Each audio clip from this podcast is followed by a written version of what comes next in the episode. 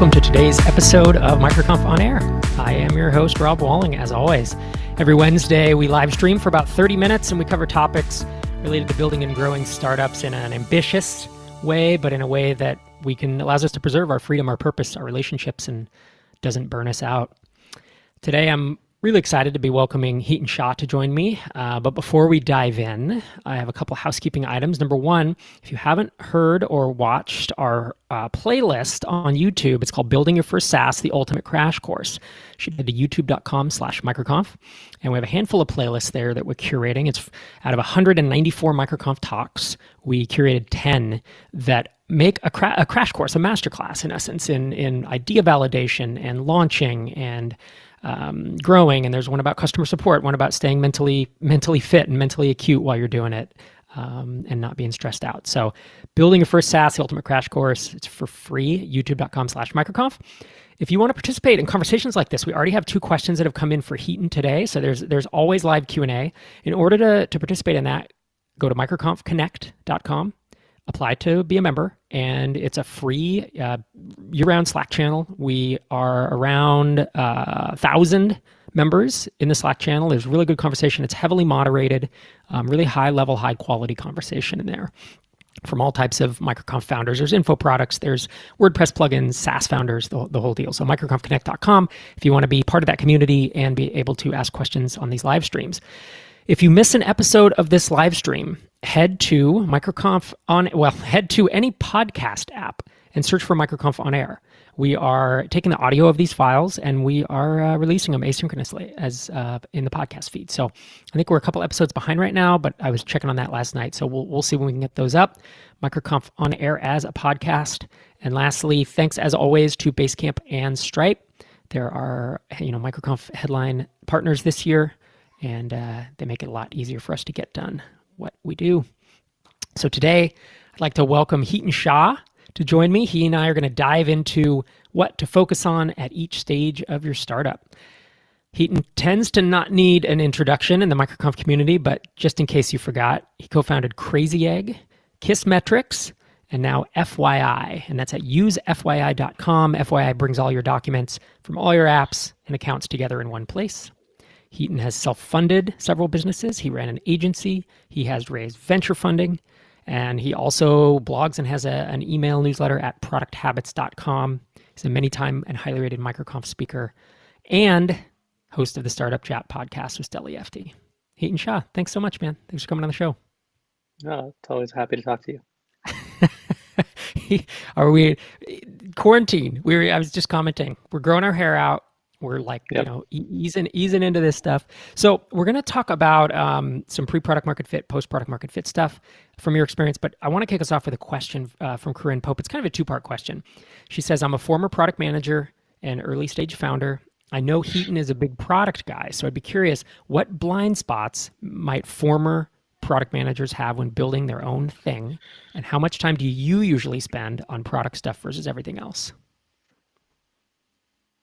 Yeah, I think uh, the the biggest blind spot is uh, you if you're if you're doing something on your own. Um, it's really interesting as a product manager. I think the most product managers have a sort of variety of experiences. So the blind spots tend to be things that they just didn't have to worry about or have enough experience with. Uh, I mean, there's a lot more to a, a business than just the product. Uh, that's typically what I would say, like especially as a business gets more mature. But it it, it question's really challenging to answer because it really is based on your own experience pre starting the business. And it doesn't matter if you're a product manager or you're a salesperson, you're a marketer, you're an engineer. You're what you're really looking out for when you start something new is any of the biases that you're bringing into the experience and and making sure that you're actually able to find ways to consciously address those. So like if you're a product manager, your bias is probably going to be like, hey, let, let me go build product and I'll product my way out of any problem that I have. Uh, if you're a salesperson, you probably sell your way out of any product you have. If you're a marketer, you'll market your way out of any product you have.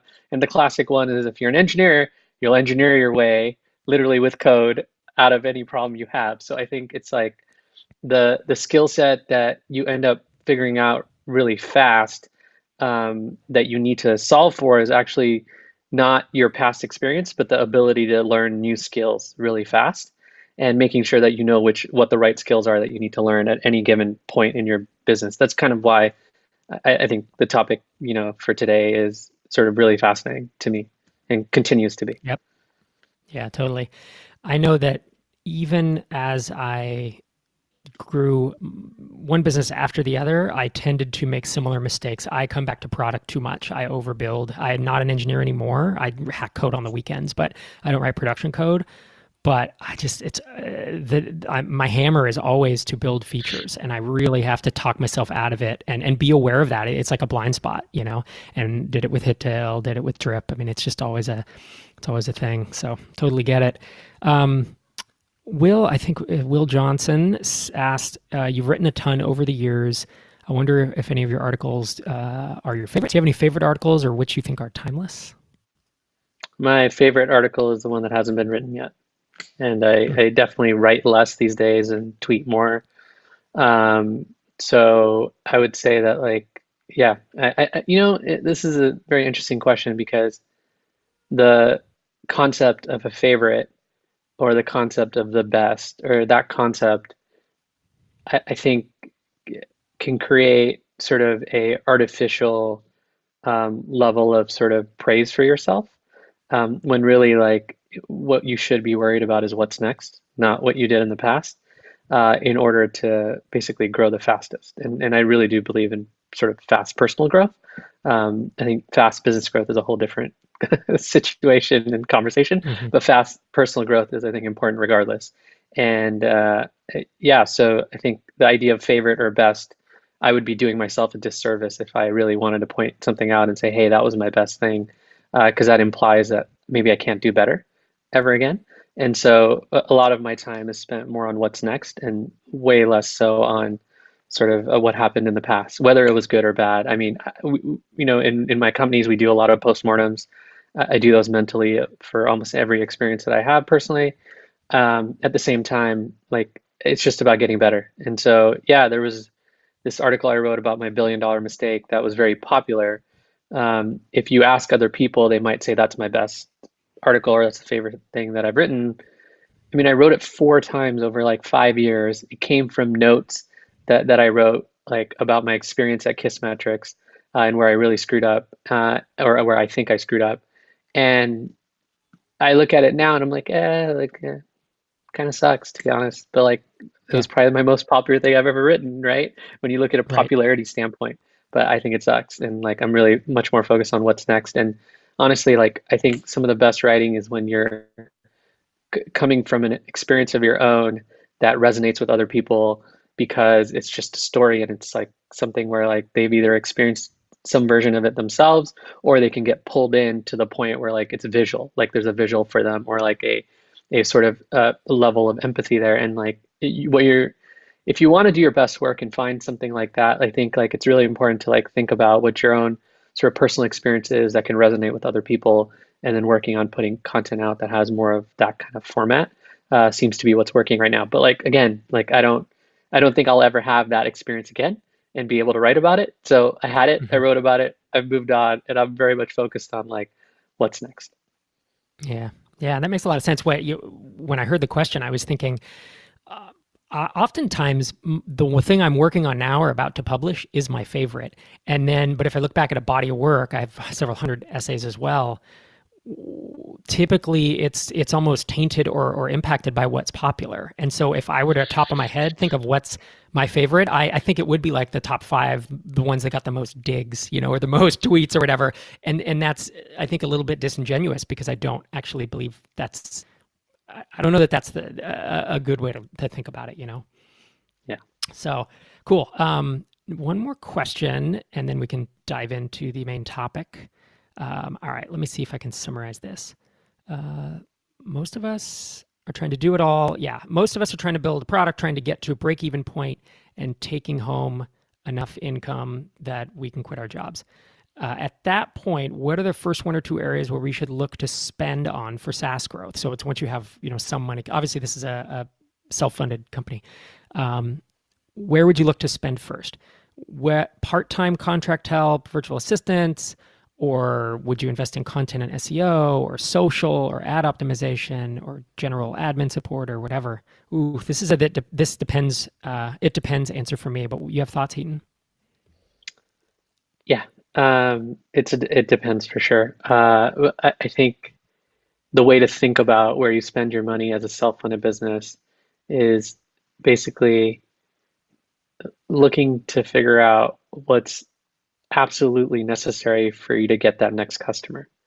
And and the one after that and then the one after that. And i think that that's not something that you would naturally kind of think about because because because of just you know and honestly like what i've seen is because of a lot of the emotion involved with like oh i just made my salary in a month that that i just didn't imagine that i could do you know like just six months ago or a year ago or whatever and so I think like there is no right answer to this question except the answer that works for you. The framework is what's going to help you get the next customer. Or if you have 50 or 100 or 10, what's going to let you double that? And just having that sort of rigor on that exercise is more important than me or Rob or anybody else telling you, hey, go do content marketing or go hire a virtual assistant. Honestly, I don't know. Um, but what I do know is that you should only be focused on what's the what, what's preventing you from making getting more customers. Um, and it's likely it's just repeating what you've already seen work. So so the idea of repeating what's already working finding ways to repeat that regardless of how you feel about it. Because i hear a lot of times like took me so much effort to get to these many customers. Like yeah and you think it's going to get easier for like the, the, next that many no way right it doesn't really get easier it just gets it's just different uh, and so I think the emphasis should be on like what's it going to take for me to get double the customers I have or another five or whatever your you know whatever you set up as your goals. And I think what's really helpful here is when you actually have goals, right? And you can be like, okay, I have 100 customers. I'd like to get 10 more every month, right? Or 20 more every month. Okay. So then you work backwards from, okay, what's it going to take for me to get 20 more? Well, how did I get my last 100? And what did I have to do? And what were the steps I had to do to get each one of those? How can I do that for 20 more? and then spending money and time, all your resource allocation oriented around sort of solving that problem, so to speak, which is getting more customers. Yeah, when I look across like the TinySeed portfolio companies and even the, the angel investments I made, I see some companies come into you know a TinySeed batch and they're like, I'm overwhelmed with incoming leads and I can't do all the sales demos. And I'm like, okay, so you either need to hire someone to do those or you're still doing support hire someone to do support so that you can do more demos, which is right in line with what you're saying. It's how do you land more. Other folks come in and they're like, we don't have enough leads. And it's like, okay, so now you either have to do some outbound, you know, outbound cold email, or you need to do some inbound. You need to do content marketing, SEO podcast, whatever it is. So that that's what I look at is it's like, where is the bottleneck? You know, do you not have enough leads? Do you have too many? Or you have ample leads, but they're not converting. So then we say, well, why? You know, do you need a higher touch sales sales process? Do you need a, to qualify people more? Do you need a lower touch sales process? So that's that's where that is. Okay, cool. So let's let's talk about the topic at hand. Um, you wanted to, to run through and, and, kind of dig into what to focus on at each stage of your startup. And you and I talked offline, and you were thinking, you know, the stages are essentially pre-product market fit and post-product market fit. So you want to talk us through your thought process in those two stages? Yeah, uh, I think the the thing you just said kind of dovetails really well into this, which is um, in my assessment and the time I've spent helping people think through sort of their business problems, I've found that there's always only one thing. And there's just one thing that you can do. And that's frustrating because there's there's your ability to discover what that one thing is that's the most important thing right now is the skill set. And that doesn't matter what stage you're at, that's the skill set you layer on this concept that I think it's taken me way too long to actually like appreciate is that an organization can only do one thing at a time. And in, in the past, I might have said something very different. Uh, but the more I see the patterns, the more I see kind of what's possible uh, in what amount of time, it becomes more and more clear to me that it's like if the there's all like the easiest thing to get a team or even yourself to do is focus on a single thing and that that makes everything much clearer in terms of communicating uh, responsibilities, um, bubbling up those responsibilities to one thing. And if you think about a lot of the management frameworks that are out there, majority of them operate this way too. Um, and they focus on how they help you focus on getting to that one thing. So I think, as you mentioned, Rob, like depending on your scenario uh, around what's going on in your business, whether it's leads, uh, lead volume, lead conversion, uh, you have a thing to focus on. Now, all those things are things that become a problem at a stage post product market fit or some resemblance of product market fit. So let's talk about pre product market fit first. So there's a high level of debate about how to assess product market fit. So that's the first thing I'll say. The ultimate truth about product market fit is that you have, especially for the majority of the folks that are listening and part of sort of the MicroConf sort of community and ecosystem, you're you're likely to be building a self-funded business. Very highly likely. You're very highly likely to um, be building a business where you make money, um, and and the goal is to get customers that pay you. So let's just take that filter and just say that's the sort of um, type of businesses. And if that's the case, then pre-product market fit, you're aiming to get to a point where people are willing to pay you because they need what you've built. And the way you know they need it is that they actually pay you for it. They're convinced they pay you. And then after they pay you, the way you determine that it's a need is if they keep paying you. And so there are ways that you can assess this, but all that matters is that you get customers who want to keep paying you. So my definition of product market fit in this con- context is you get customers that are paying you and keep paying you because they need what you built. Not they want it, they need it. The want part gets them to sign up. The need part gets them to stay because it becomes a critical part of their life somehow, right? Or their work or whatever it is, you know, that you're solving for them. And so when you think about it like that, anything you do that is not related to that, you shouldn't do it. The only focus should be how do I get people to need what I want? Or I'm sorry, need what they said they want when they signed up and keep it. And so I I, I you know, not to get philosophical about it, but at the end of the day, if there's anything you do that doesn't help anything you're doing or your team's doing that doesn't help you reach that goal, then you shouldn't be doing it. And so a lot of times what that boils down to is companies eh, early on or businesses early on when you're starting, all you really need to do and figure out is what do we need to do? What do we need to build that gets people to keep paying us? And working backwards from that concept. And the thing is, like, if you're building something and charging money for it, and you're trying to, you know, make a certain amount of money to either quit your job or have the passive income, you have some goal in mind around how much money you want to make. So sometimes it's just really easy to take that number and say, I'm going to do the minimal amount of work required to get that number. And that's like what your goal is. So it's like, what do I need to build in order to hit that number? And how can I do math, simple math to figure it out? So if I need to hit $5,000 a month in recurring revenue because that's my number. That's my initial number that I want to get to. That might be a high number, but let's say that's initial number. And you're charging $50 a month. You need 100 people to pay you $50 a month and not stop paying you. So the part where people really screw it up is the idea of building something that has high churn and not realizing it has high churn. That's why I keep harping on this. They keep paying you. So pre-product market fit is all about finding something that people want to keep paying you for. Because usually most folks are working on a recurring subscription model. There are other models. So in, in those models, like the, the, the idea would be you've built something that people want to keep buying, uh, whether they're, you know, and, and could be new people buying it, or it could be the same person buying more of it. That's fine. But typically, let's just say this is a recurring model. You want to hit some number, you work backwards from that number, and you do whatever you can to get to that number and make sure it's something that people are repeatedly are repeatedly willing to pay for. Now, I'll give some tactics real quick, and then we can move on to the next phase. I'm assuming.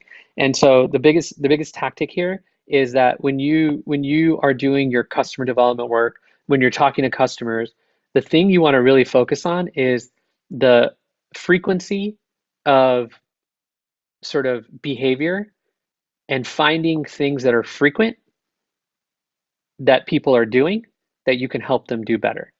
If it's not frequent, it's unlikely that they'll keep wanting to pay you for it or needing to pay you for it.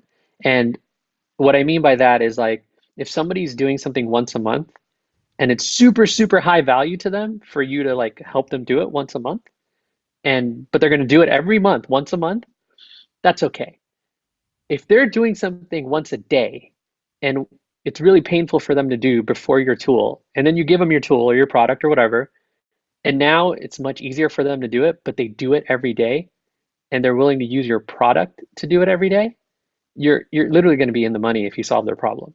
And and so so to me it's frequency and then the second piece is urgency.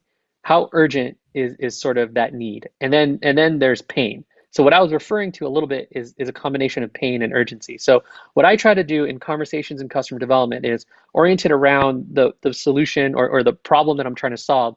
I'm looking for something that's highly frequent, ideally high urgency, and ideally high pain.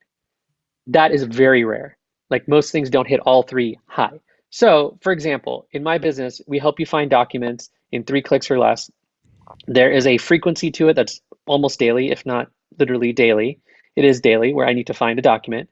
Um, and then the urgency when you need to find it is variable depending on the type of document and the urgency kind of, but it's, it's not low urgency. It's usually like medium to high urgency, maybe a little bit lower for certain things, but usually it's high because I need it now and it's preventing me from doing my work if I can't find that document. And then the pain is an interesting one. The pain's usually actually pretty medium or low. It's not always, it's not really high pain that like, hey, I need to find this document. It's usually medium or low, but the urgency is pretty high, um, relatively speaking, and and the frequency is really high too. And so this is the way I would map the opportunities you have in front of you, whether you're thinking of different businesses, even thinking of adding a feature, is like basically figuring that out, and then you're going to be closer to solving a, a problem that's recurring for people that they really sort of you know need solved for them. So that's pre-product market fit thoughts. I like that. Um, and I, as you were talking, I was thinking about a tool like Slack, you know, where the the frequency is extremely high, right? I mean, some people are in it all day, every day, and the urgency is is variable but once you're in slack everything feels like it's urgent so that you know that's there and then the pain of not like if you were to use slack and then suddenly your whole team did not use slack it, it would all be email or you'd switch a tool like there would be pain there you know so and and slack grows like a you know one of the it's a B2B tool that grows like a B2C, has a B2C growth curve. Um, and I went through mentally like drip, you know, drip, where drip is on each of those. And, you know, just was running through businesses in my mind. So I really like that framework. I haven't heard you talk about it before. Yep. So what's That's, what about uh, post product market fit? You've built something that people want. They're you know to some degree they're continuing to pay you for it. What's your thought? Your framework there? Yeah. Um, once you've figured it out and you found the whole idea of like people paying you um, and you feel like you know you have product market fit because there's enough people paying you, churn is low. Um, what you really care about is one thing, and what you care about, and this is the thing that people get most distracted with, is how do we get more people to that experience where they need the product so badly that they're willing to keep paying for it. And all your job is is to get as many people as possible to that experience. So in, in the earliest stages of, of sort of post product market fit, when you feel it, you're going to see signs of word of mouth, people signing up. You don't know them. You don't know who's signing up. You don't know why they're signing up. You're going to see a lot of these signs, even if it's just one or two extra people a day. You're just going to see some of those things happen, and that's kind of when you kind of know it. Um, or you're just going to see. You're going to basically think of it this way: the sign of early fit and ready to scale, so to speak, or grow or whatever, it, or is this idea, this concept that like unsolicited people are coming to you somehow. Emails, even like referrals are unsolicited. If someone refers you and says, "Hey, I, I, my friend should use this" or whatever, it's unsolicited. It comes in. So that's a sign. Second, you have that, you're gonna basically get a, a different type of audience than you kind of had before. That's kind of like what you start seeing happen in almost every case. And when that happens, their experience is actually likely to be different than the experience of the people who got you to product market fit and who were the early adopters, so to speak. Not that you've gotten past early adopters, but there's different considerations. I've seen this like over and over again because the way they came into the product might be very different. You might not have handheld them. You might not have called them up to get them to use it. So there's just a whole different context, and they're coming in, and it's likely your your site kind of sucks for them. Uh, it's likely that your your your sort of uh, onboarding is not very efficient or optimized, and it might even be manual, which is totally fine. If you can scale it manually, go for it. Uh, so that's the whole idea of like you know uh, concierge onboarding and all those concepts that are kind of very micro concepts in my opinion. Um, and and so what you're looking to do as step one is make your own funnel as efficient as you possibly can for whoever's coming through it, even if the numbers are low. Uh, it's not about optimization like from an A/B testing standpoint. It's more so just low hanging fruit on how do we make this experience that much better. And literally, it's about taking every step of that experience, whether it's on a screen in front of the people who are signing up, or it's an experience where you're talking to them, or an experience where it's even off your website somewhere else, um, and think about how that experience could be made 10 times better. And really push on making those experiences better because it's likely just by doing that, you're going to be set up to like get more people because you already have people coming in. Not all of them tend to convert to becoming these customers who need your product uh, and so on. So that's the first step. And then, and, and the second step is is literally finding all the marketing channels, all the ways to basically grow your top of funnel and get more people in there, whether it's sales, it's marketing tactics, or whatever it is. And again, doing just what's been working and figuring out how to scale and do more of that is the thing I've said for many years and I'll continue to say uh, that we tend not to do. So the focus at that point is how do we get as many people as possible to that experience where they feel like they this is a product for them that they need and will continue to pay for and that's all that really matters and you can literally do that for the rest of this business um, because mm-hmm. what what will come out of that is new things you need to build out and things like that the, the, the muscle to build is is this muscle that helps you see what uh, see and understand what the new people that are coming into your product or into your funnel need that might be different than what people before that needed. And that's how you basically expand because it, it's this recognition and this idea that you don't sort of you don't you don't you, you don't convince yourself that everything's okay and I just need more people to come in. You have to convince yourself that I can make it better all the time. We as a team can make that experience better all the time. And you know, that's why they say it's kind of silly that like we you know, it, it, it's sort of a good habit to go sign up for your product as a new user constantly. Mm-hmm. And if you were thinking this way, you would do that, or you would onboard people, do user interviews, user tests, whatever your flavor is, uh, sales calls, whatever, with new prospects, new people coming into the funnel, so you can understand what their experiences are like. Because there's two things that change uh, that you are not in control of. You're not always in control of who's coming to your site uh, or your business and and their experience. Like you're not always in control of that because a lot of it happens before they visit and, and, come to your site. So you need to understand them much better. And new people, you know, over time, new people come and they have different impressions of your business when they start. And whatever impressions people that you know came before had, it might be very different for these new people. The second thing is something you don't control much either, and that that piece of it is um, uh, basically the the idea that as time goes on, the market changes, and the people coming to your site might be exposed to competitors or alternatives to your business and your product that you might not as clearly be aware of. And that means that their whole impression of what you're doing is different. Because they might come in in the beginning, they might come in and be like, oh, you know, the customers that came in were like, I never knew I could do this. I never knew this was possible. Then over time, like six months in, a year in, or longer, other folks might have the same feature set, functionality, or the customers coming might already be exposed to an alternative and then they come in and they're like, oh, this is like X or Y. And then the whole way you treat them is actually has to change because they have an impression that's very different than the impression from the early folks. I think that's really insightful and something I don't I don't think a lot of people think about, um, especially early on as as an entrepreneur. We were running up against time, but I did want to get one more question in from um, the MicroConf on Air channel and MicroConf Connect. Nick from Dentally says, "How do you decide what areas of your product to focus on when you're in a really low churn market. He says, We're in a space where we don't really lose any customers, which means we're always trying to figure out the best parts of, of our product to work on next. How would you think about that? Um, well, lucky you, um, first of all. in in finding that market and, and delivering enough value where the churn is low. Um, I would focus on anything we can do on product. I would basically just convert the whole business into a a acquisition team. And so everything I would do would be how do we get more customers? Whether it's product features we add that help distribute the product to new customers, um, wh- whatever it is, you know, it depends on the context of your business and your product, of course. But I'd just flip the whole team over to doing things that help you get more customers if your churn is that low. Because what really matters is how fast you can get new customers at that point. If churn is low, it's all about just getting more customers. Flip your product team over to do that, build tools that attract more customers, whatever you have to do, get more customers. Uh, you will not go wrong that way if, if, if you're correct about what you're saying about your business. Hiten, thanks so much, man. You always have tons of knowledge and insight and kind of a unique mental framework of thinking about things. I really appreciate you taking 30 minutes to hang out with us today.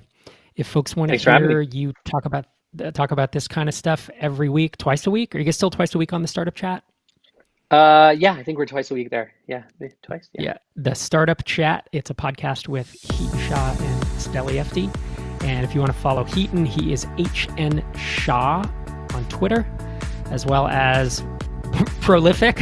Used to be prolific blogger at uh, producthabits.com. It, you know, I do the same thing when I'm in between companies. I do all this writing and thinking, and then you start a company and you get get pulled away. So, um, thanks again to Hiten for coming on the show. Coming up we will be, let's see, next week, uh, May 6th, same day, same time. It's Wednesday at 1 p.m. Eastern. Paul Geisler the week after that. Thanks so much for uh, coming on the show. I'll see you next time.